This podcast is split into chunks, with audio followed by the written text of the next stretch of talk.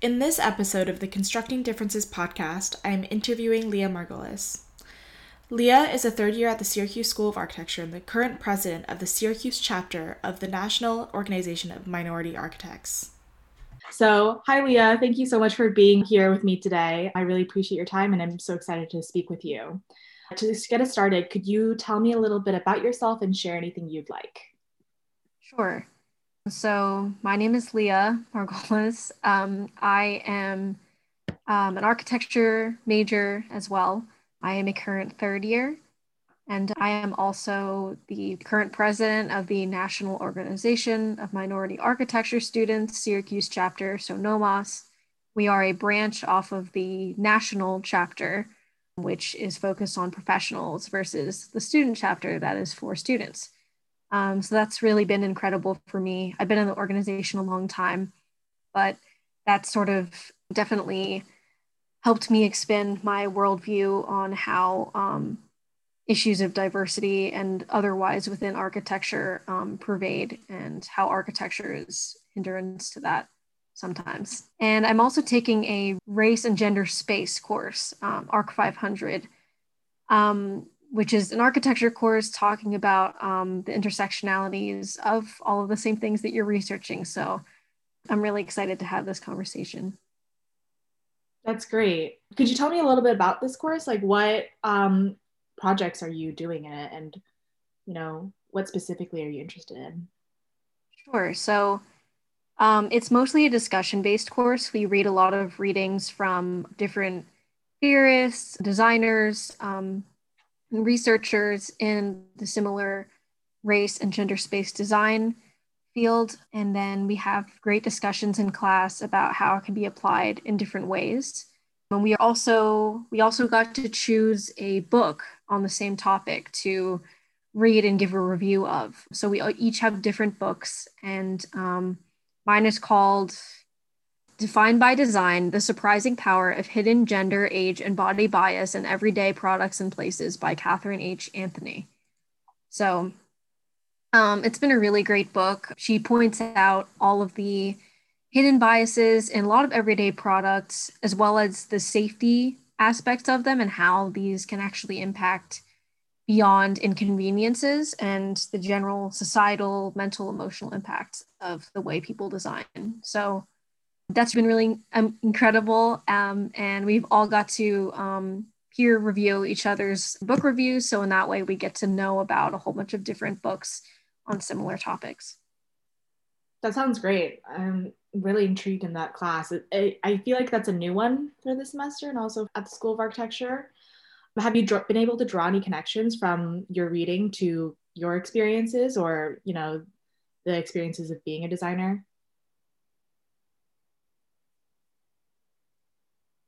I think that the main way that I see it connecting is just actually with NOMAS directly because we had a very successful Black History Month event program that we laid out for February, where we had some panelists, we had some more educational events as well, and some social events. Um, and namely, one of them was Black History Month Jeopardy. So, Black Jeopardy. It's sort of based off the uh, NSL skit, but it's a bit more serious in terms of teaching different facts. And we gathered a whole bunch of research before the event took place. Um, we had a research team and found a lot of different facts about how even the words that we use in architecture, for example, um, have bias or racist undertones in them.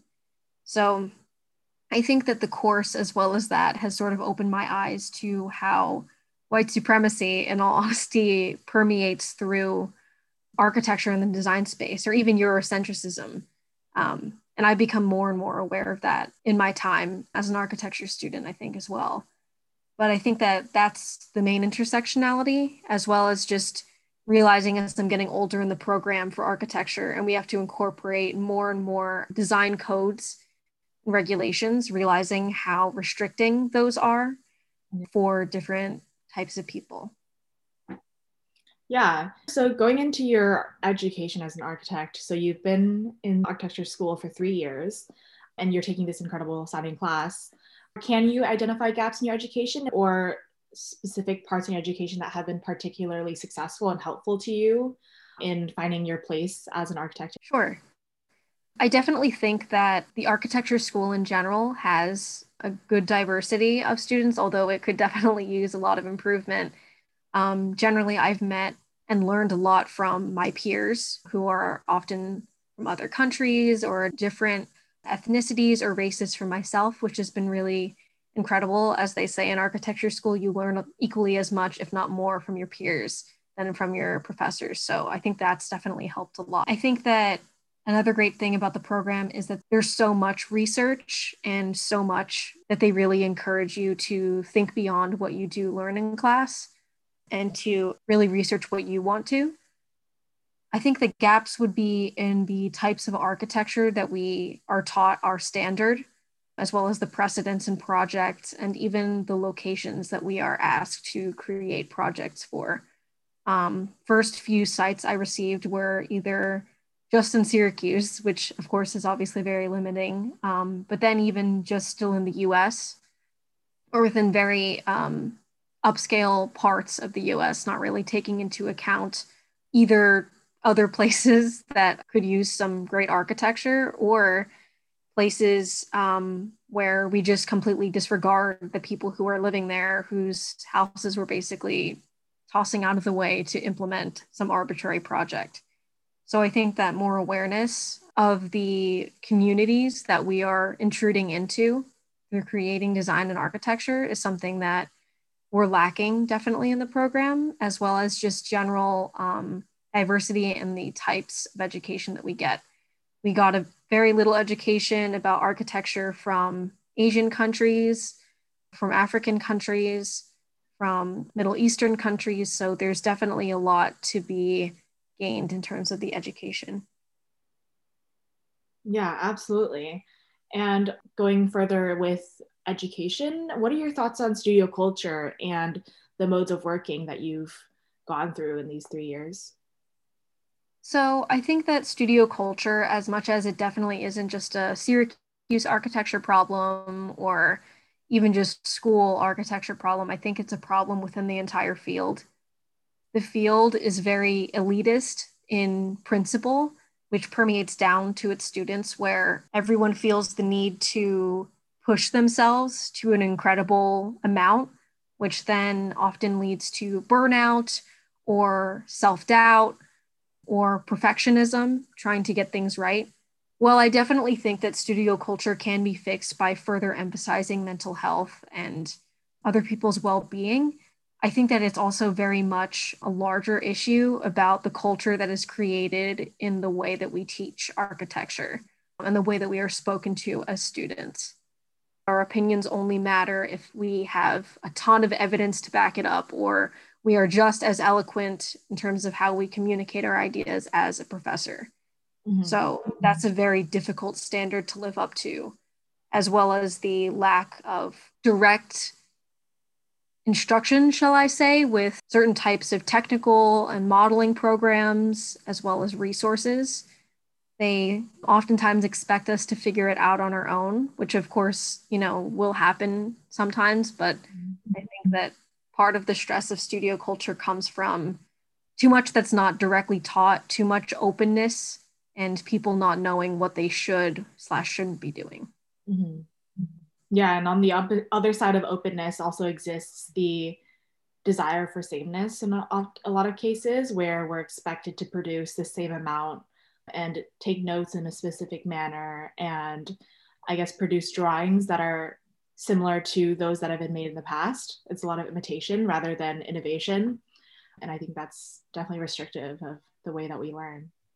You mentioned uh, mental health and well being, and I'm wondering what strategies that you've implemented with your own work that have worked for you and what hasn't worked, and what you think should be um, emphasized more in terms of mental health and well being. So I think it kind of goes back to, of course, studio culture and professors and admin, you know, because they are in charge of our education, taking a very strong stance as to looking after their students.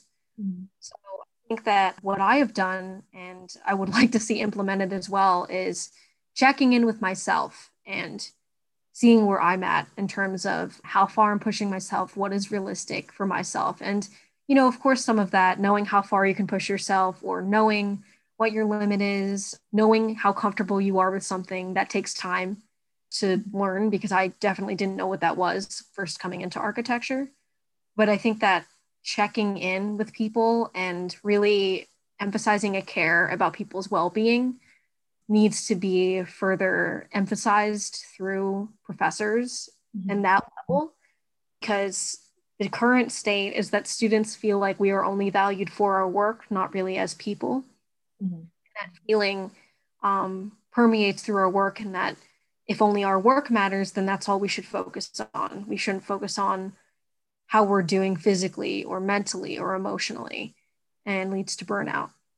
So um, I think that what I'm doing is just taking breaks when I need to. And one of the best quotes I heard um, from my mom, actually, but I think it applies a lot, is be kind to yourself. You know, remember that, you know, everything's going to be okay.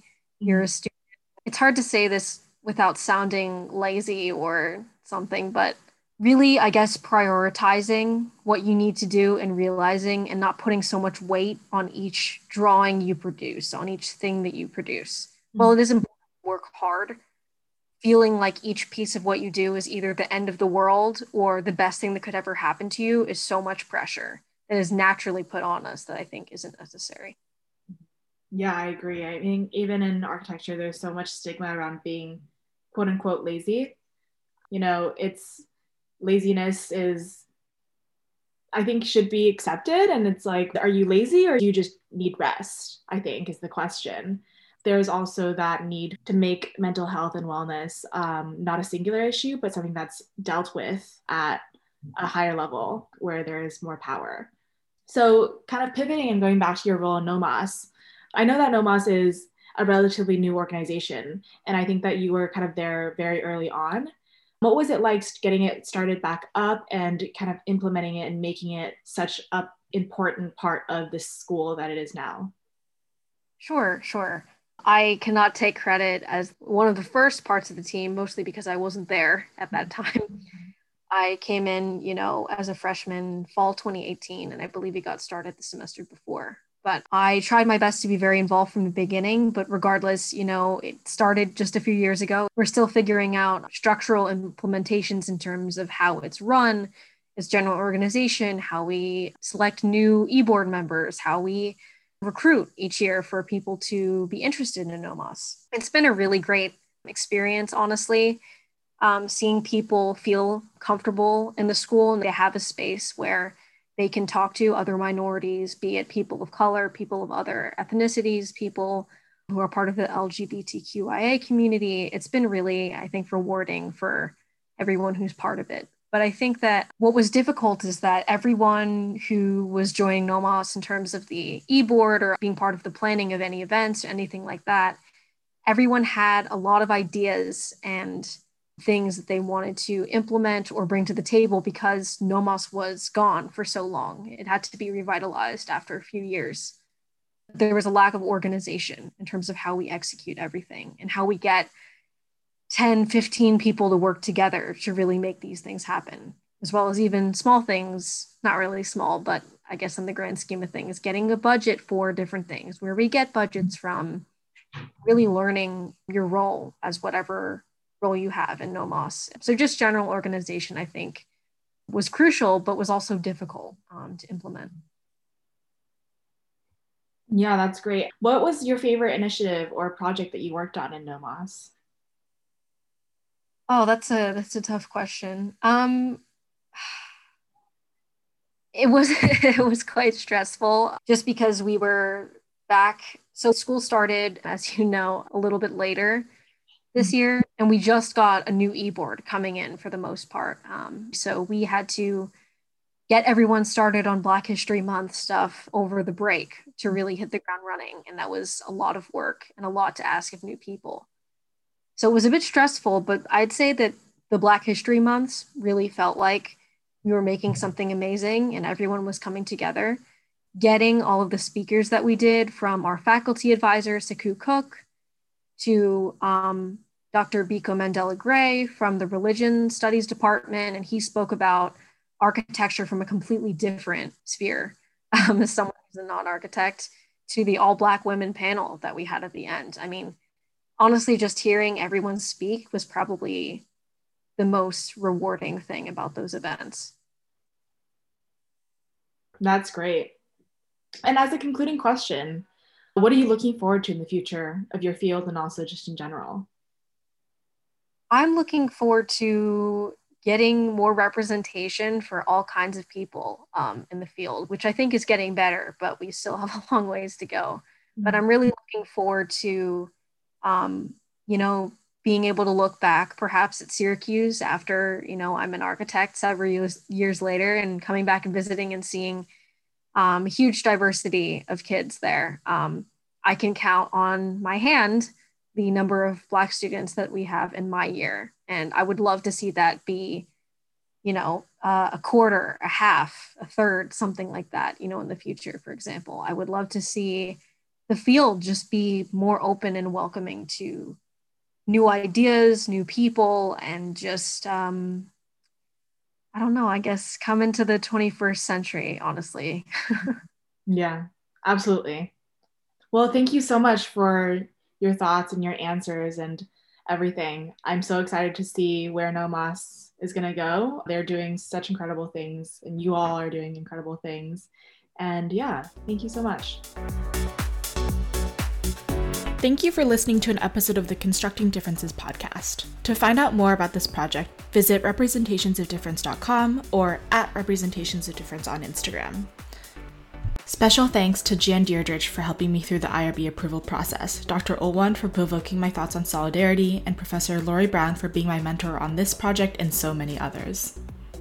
Finally, thank you to all the participants who agreed to speak with me on Zoom throughout the month of April.